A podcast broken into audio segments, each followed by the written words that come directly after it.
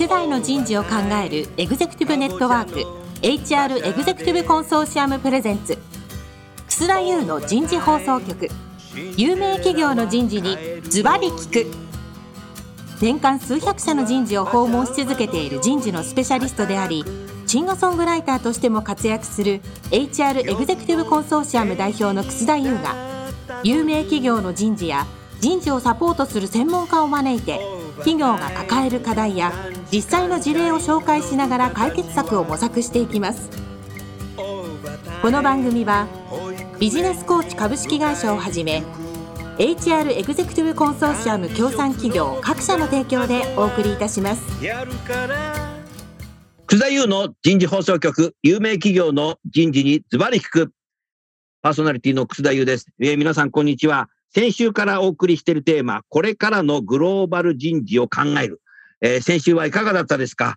グローバル人事の皆さんがね、どれだけ体調管理をしながら、どれだけですね、各国に行ってですね、聞き耳を持ちながら質問をして、情報を収集してくるというところをね、初めて、えー、そうなんだと思った方が多かったんじゃないでしょうかね。素晴らしいお二人でしたね。えー、今日のテーマが、三井科学における取り組みになります。えー、早速ゲストの方をご紹介いたしましょう。三井科学株式会社グローバル人材部部長の小野慎吾さんです。小野さん、今週どうぞよろしくお願いします。よろしくお願いします。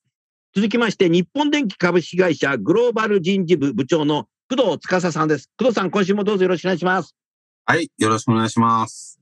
工藤さん、後半はぜひ小野さんに質問していただきたいと思います。はい、楽しみにしてます。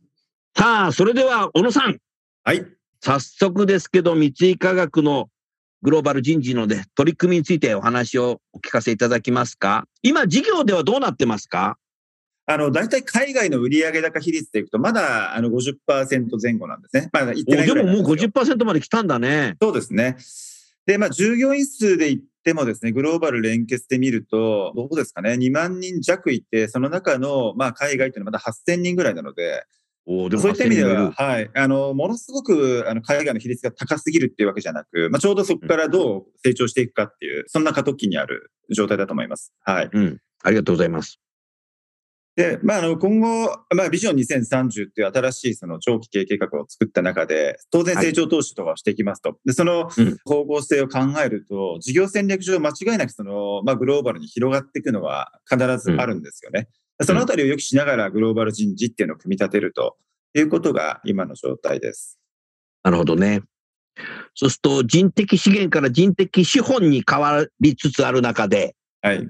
いろんな情報も開示していくと考えたときに、やっぱり海外のね、活躍してる人材をどうやって採用して育成して登用していくんだっていうところも、あなたは一生懸命やってるわけですよね、そこ。そうですね、おっしゃる通りですね。はい。まあ、タレントマネジメント後継者計画から、事業成長にしてる人材をモビリティでね、本当にどんどん、あの、他のところに持っていくみたいなことも含めて、あの、やっております。共通なそういう何かこうシステムのプラットフォームを今導入されてるんですね。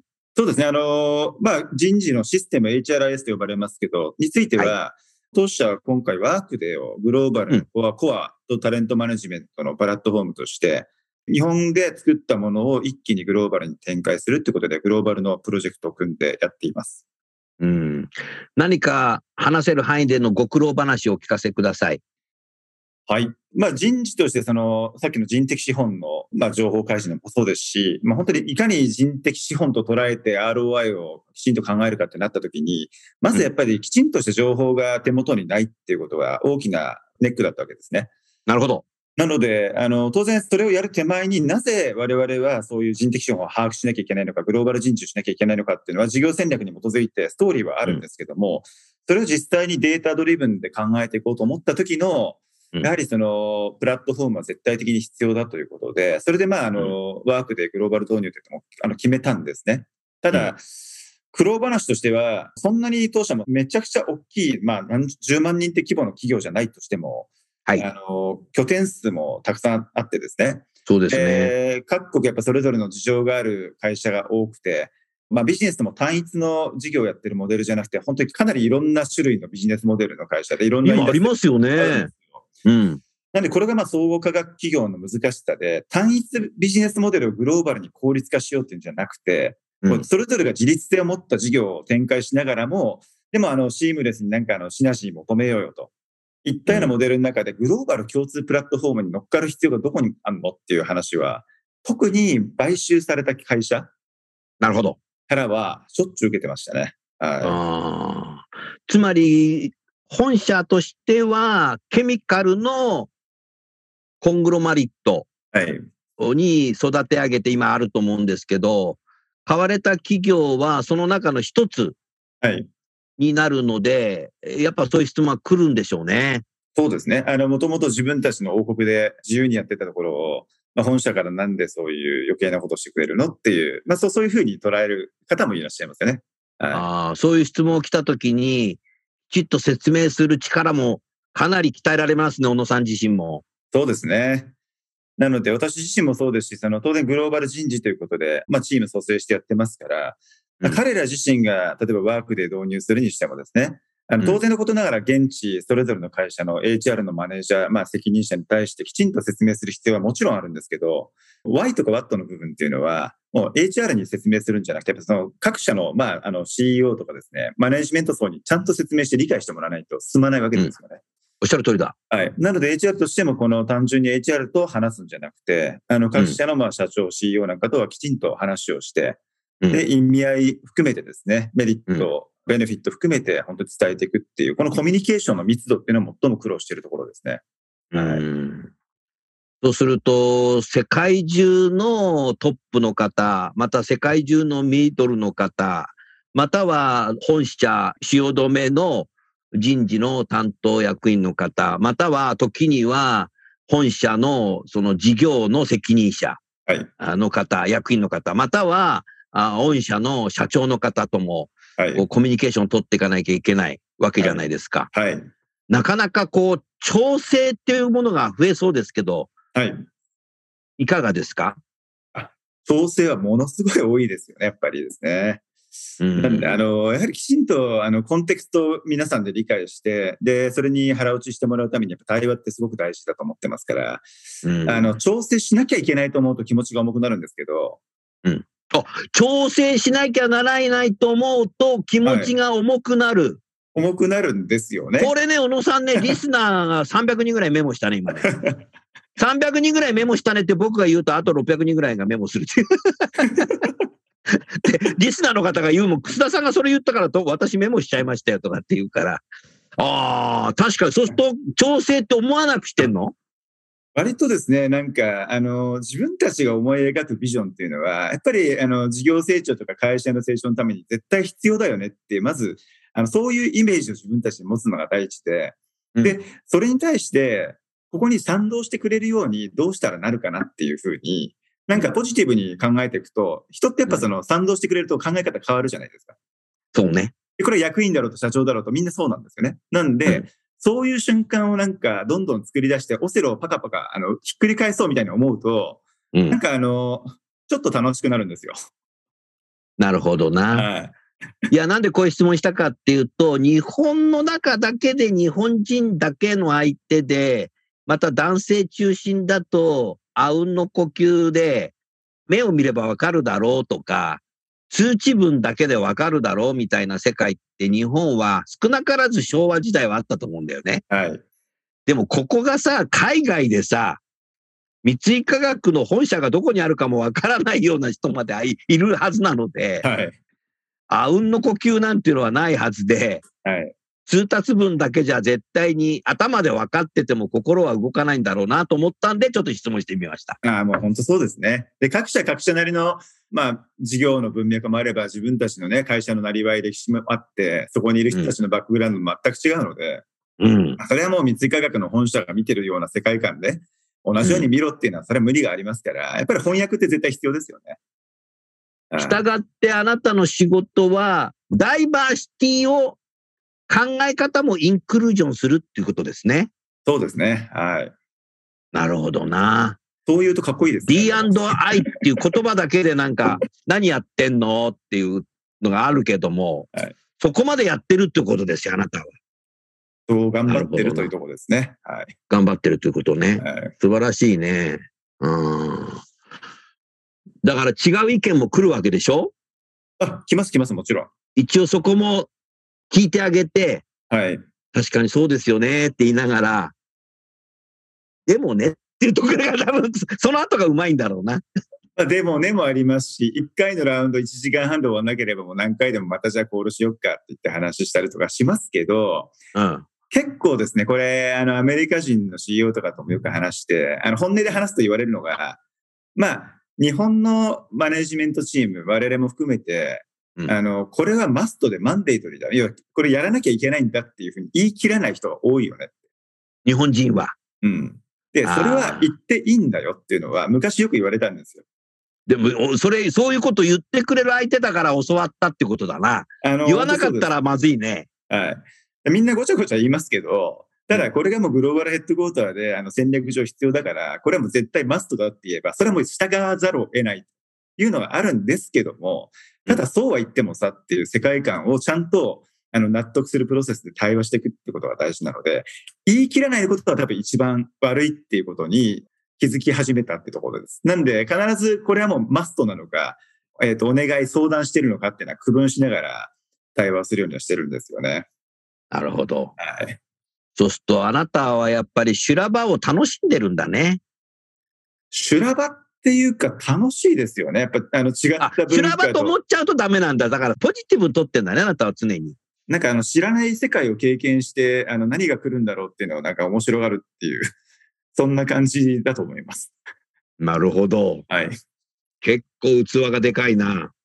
能天気なんです。脳天気なの？脳天気の人しかグローバル人事部長できないのかな？そんなことないと思いますけど、はい。じゃあ、ここまでの話で、工藤さん、質問なり、感想なり、工藤さんも脳天気なの？いやー、違いますね。あなた違うよね。違いますよ。すごいなと思って。すごいなと思った。何がすごいと思った？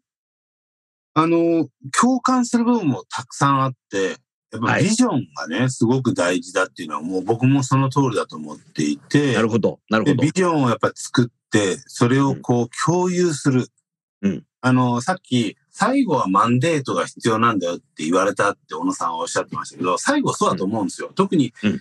その、グローバルにいろんな多様な人材、国っていうのを巻き込んでいくと、うん。まあ、最後までずーっと聞い話聞いてるとですね、最後までまとまらないんですよ。絶対そうですよね。どっかでディシジョン下して保育園の子供たちみたいになっちゃう。そうそうそうそう。バシッと言わなきゃいけないじゃないですか。うんうんうんそれが、あの、小野さんがどっか海外の方から言われたマンデートってところだと思うんですよね。そううん話し合うプロセスを抜きにしていきなりガツンと言うと、多分それうまくいかないんだと思うんですよ。うん相手がその、なんでそれを言われてるのかがわからないから。コンテクストを理解しないからですよね。うんその違う意見を持ってるけれども、相手がなんでそういうことをやりたいと思ってるのかっていうことをやっぱり理解してもらう努力。なるほど。うん。っていうのがやっぱり重要。だからお互いを共感する。同意する必要はないんだけど、相手がなんでそう考えてるのか、そうしたいのかっていうのをお互いに理解し合うっていうところかなっていうのが。うん。そうですよね。それはでも素晴らしいね。うん。うん。すごく共感しましたね、小野さんの話を聞いてて。で、僕がやっぱ小野さんと、あすごいなと思ったのは、私はそこまで辛抱強くないので、結構イライラしちゃうんですよね。イライラしちゃうの？うんそう。早くやっぱり動きたいっていうのがあるので、なるほど。一応まあエンゲージメントのプロセスは取るものの、あの、一回同意したのに、グローバルでもよくあるんですけど、一回みんなで三段議論して同意したのに、進んでるとまたなんかこう、いやいや、実はとかって言ってですね、こう振り出しに戻るようなことを途中で言い出す人とかもやっぱりいたりするんですよね。いるんだ。います、います。すごろく人材がいるんだ。いいますいます。ね世界中の人とやりとりしてると、やっぱそれのって多々あるんですよ。で、多分小野さんはそれを辛抱強くですね、楽しまれてるんだと思うんですけど、私は割と一旦みんなで議論して尽くして決めたんだから、それはもう前に進もうよっていうのところでなるほど、なるほど。ありますね。あれですね、それぞれのお二人のキャラが出るね。ねこれじゃなきゃいけないってのはないんだろうけども、でも苦労してるね、それね。あの、まあ、当然、あの、最後入れ切らなきゃいけない、まあ、タイムラインってあって、この時までに、要はやらなきゃいけないって決まってるので、うんそこを脅かすような振り出しに戻るようなサイコロを振り出すとこっちも怒るんですよね。なるほど。でもまあ、全体感の中で見れば、まあ、一回このぐらいめんどくさいけど、あの、対話するかと思うと、まあ、これも一つのプロセスだなと思ってですね。割と辛抱強くやってるつもりです。なるほど。はい。工藤さん、小野さんに質問ございますか？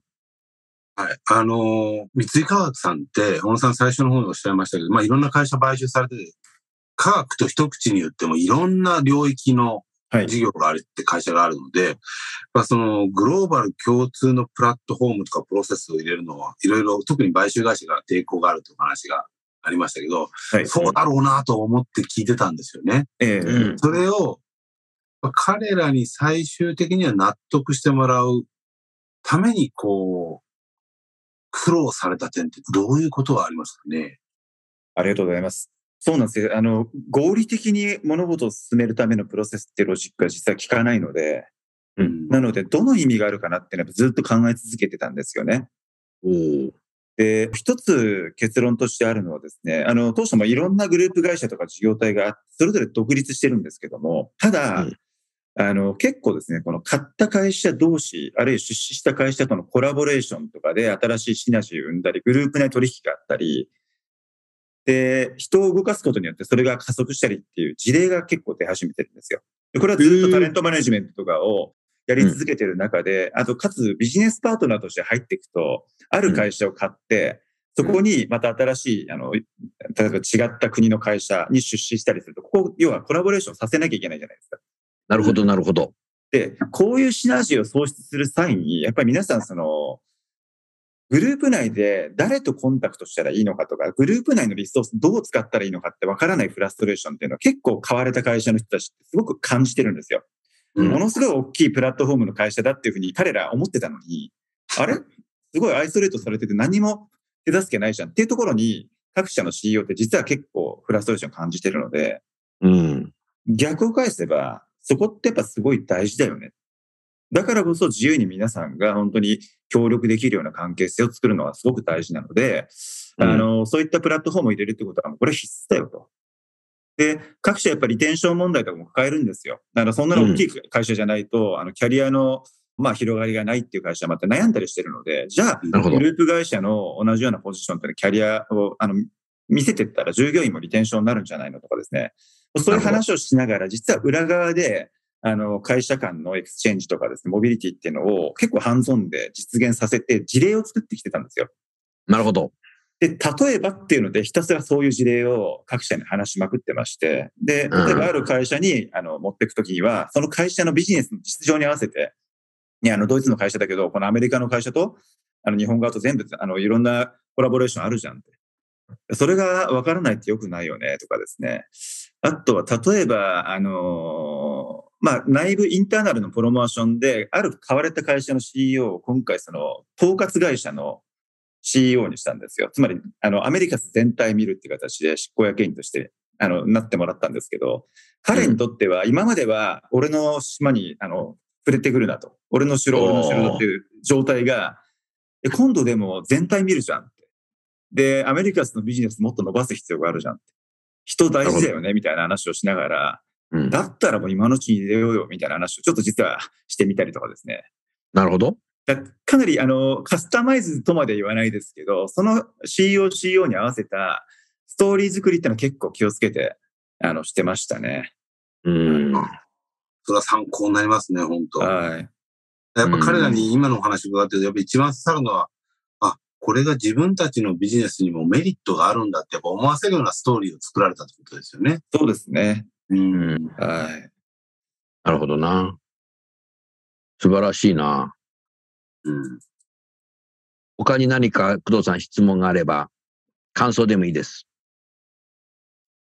いや、まあもうまさにすごくですね、当社にとっても参考になるところが多いなと思お、そうでしたか。思いましたね。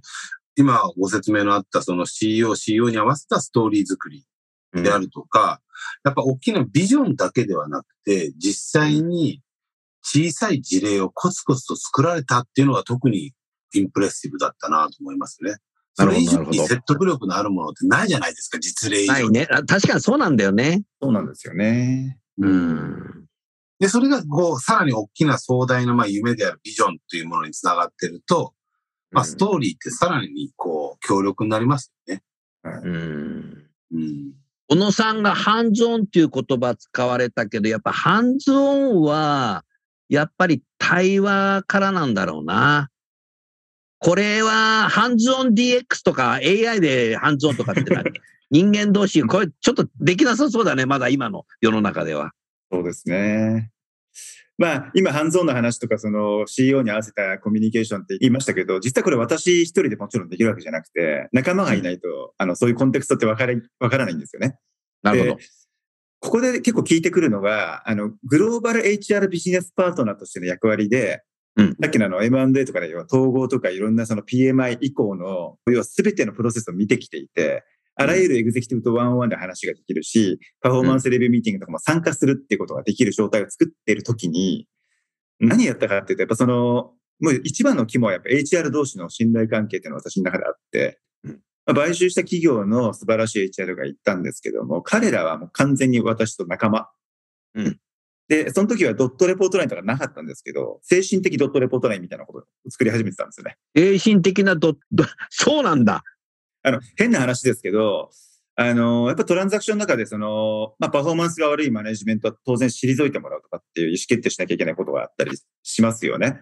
うん。で、その時に重要なのってやっぱその会社に与えるインパクトであったり、その、もしその人たちを変えた時にどういうふうにこのサクセッションを回すかとかっていうのは結構その、入り込んで細部まで見ないとわからないけど、それはできない、すべてはですね。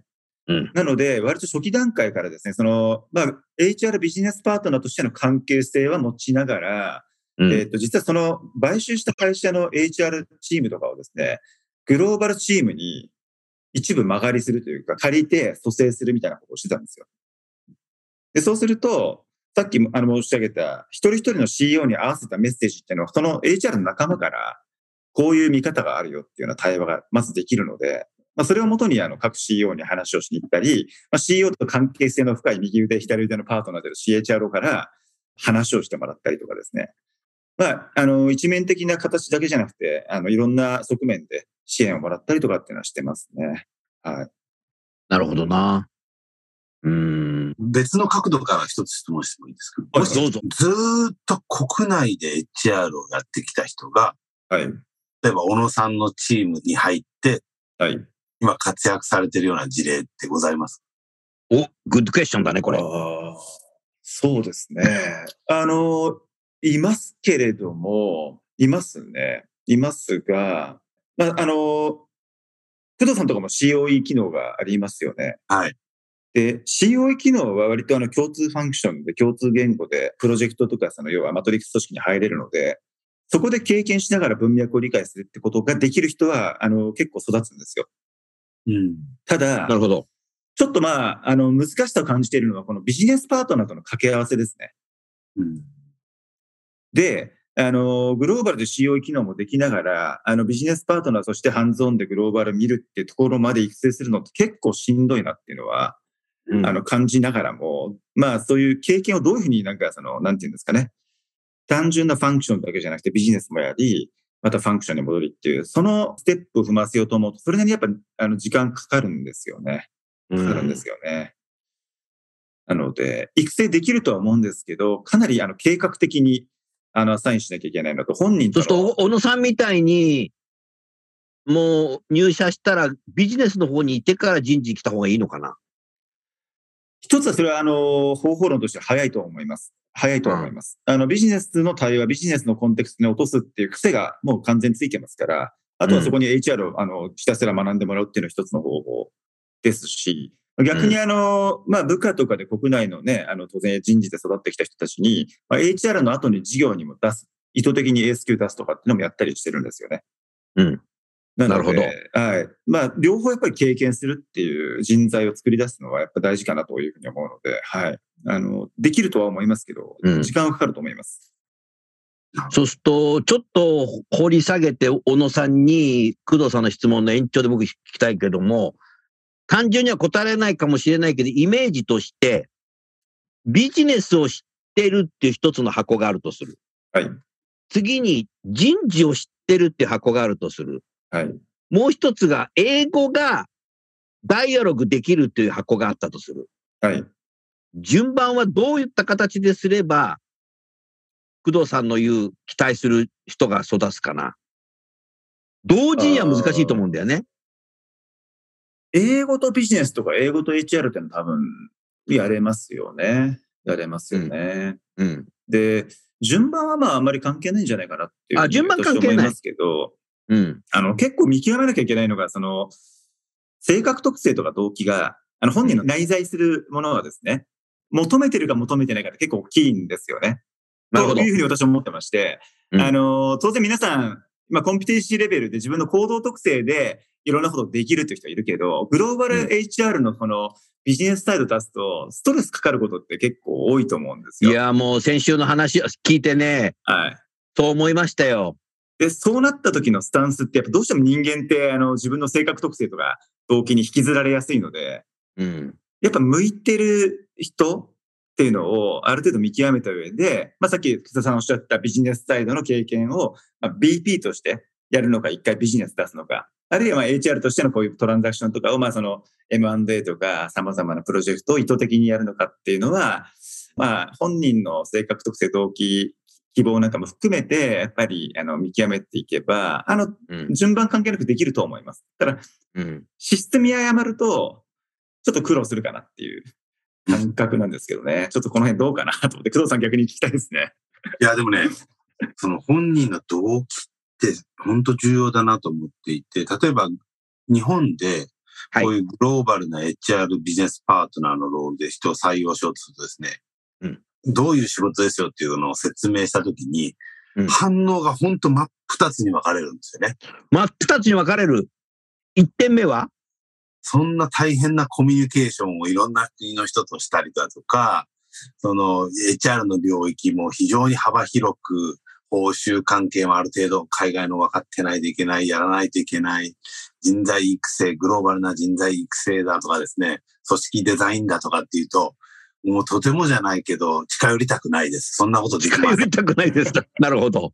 しかも、ケイオティックな状況でっていう、うん。嫌ですって、もう拒絶反応を示す人と、うんそれめちゃくちゃ楽しそうですね。一から作れてっていう人に極端に分かれるんですよ。うん。楽しそうですねっていう性格とか経験ってどんななってんだろうね。好奇心なんですよね。キュリオシティが高い。えやっぱそういう中でも自分で、すべてが整っていない中でも自分で発見しながら、こう前に進めていくとか学んでいくっうん。ていうことを、かつグローバルな環境で、グローバル感、うん、そうだね。楽しみを。で、そこがやっぱ動機になってる人っていうのは、こういう話すると、目を輝かせて聞いてくれるんです。おお。工藤さんも目を輝かしてきたのね。僕もそうですね。そうです。小野さんももう目を輝かしちゃったんだ。はい。楽しいねと思いますもんね。うーん。いやもう工藤さんと小野さんを細かく棚卸ししたらできるかもしれないね。うーん。そういうことか。はい。もともとそういう思考のある人がグローバルに手を挙げない場合もあるかもしれないしね。なので、これ先週ですかね、あの、小野さんからちょっと出ましたけど、日本の人には、いきなりその期待値を持つのはちょっと違うんじゃないかなと、ワワンステップ必要なんじゃないか、育成の一環としてっていうのがあったんですけど、私、それすごくそうだなと思うんですよね。うん。あの、例えば、海外の人と同じ土俵にいきなり乗せて、同じようにパフォームしなさいって言っても、そもそもコミュニケーションの仕方が小さい時の教育から違うわけですから、うん彼らと同じように、仮に英語が喋れたとしても、コミュニケーションスタイルが違ったり、相手へのインフルエンス、ファシリテーションとかで全然違うわけですよ。うん。そういうこと習ってきてないわけですから。うん。これがやっぱコクですよね。うんだからなんかそういう経験を一回ワンクッション積ませてあげると、そこでこう、開花する人って結構いるんじゃないかなと思いますよね。なるほど。だから、まず、高校野球を経験して、甲子園を経験して、プロ野球を経験して、シアトルマリナーズに行ってもらうと いうぐらい、いや、あの、分かりやすく言ったのよ。最初からなんかシアトルマリナーズ行くような期待やってても難しいよね。大谷翔平以外は。やっぱなんかありそうだね、ステップがね。ね、あると思いますね。うんでも最終的にやっぱりその人の性格とかマインドっていうか、おっしゃる通りです。情熱とかそこを内発的に言う人じゃなきゃダメだよね。情熱持てよとかって言ってるじゃだけダメだよ ダメですね。だからやっぱ会社にできることっていうのは、その、成長する機会を、可能性の機会を提供するだけであって、最後それを本人がやりたいと思うことが、それ本人次第じゃないですか。なるほど。機会を与えるということと、意欲を引き出してあげる。うん。そこだね。うーん。ありがとうございました。まだまだ続きをしたいですけど、時間になりましたので、今日はこのぐらいにして終わりたいと思います。えー次週は NEC における取り組みになります。最後にゲストの方をご紹介して番組を終わりましょう。三井化学の小野さん、えー日本電機の工藤さん、今日もどうもありがとうございました。どうもありがとうございました。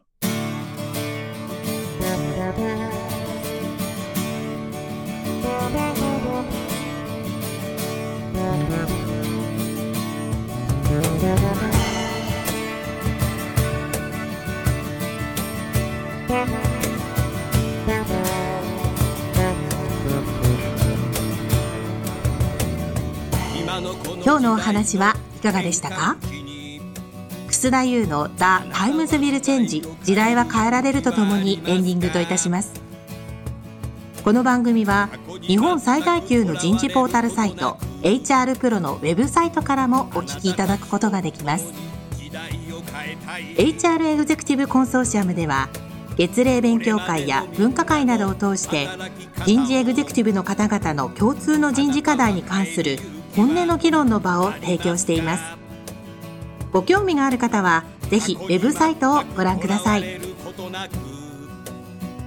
この番組は人と組織の生産性を高めるビジネスコーチ株式会社 HR エグゼクティブコンソーシアム協賛企業各社の提供でお送りいたしました。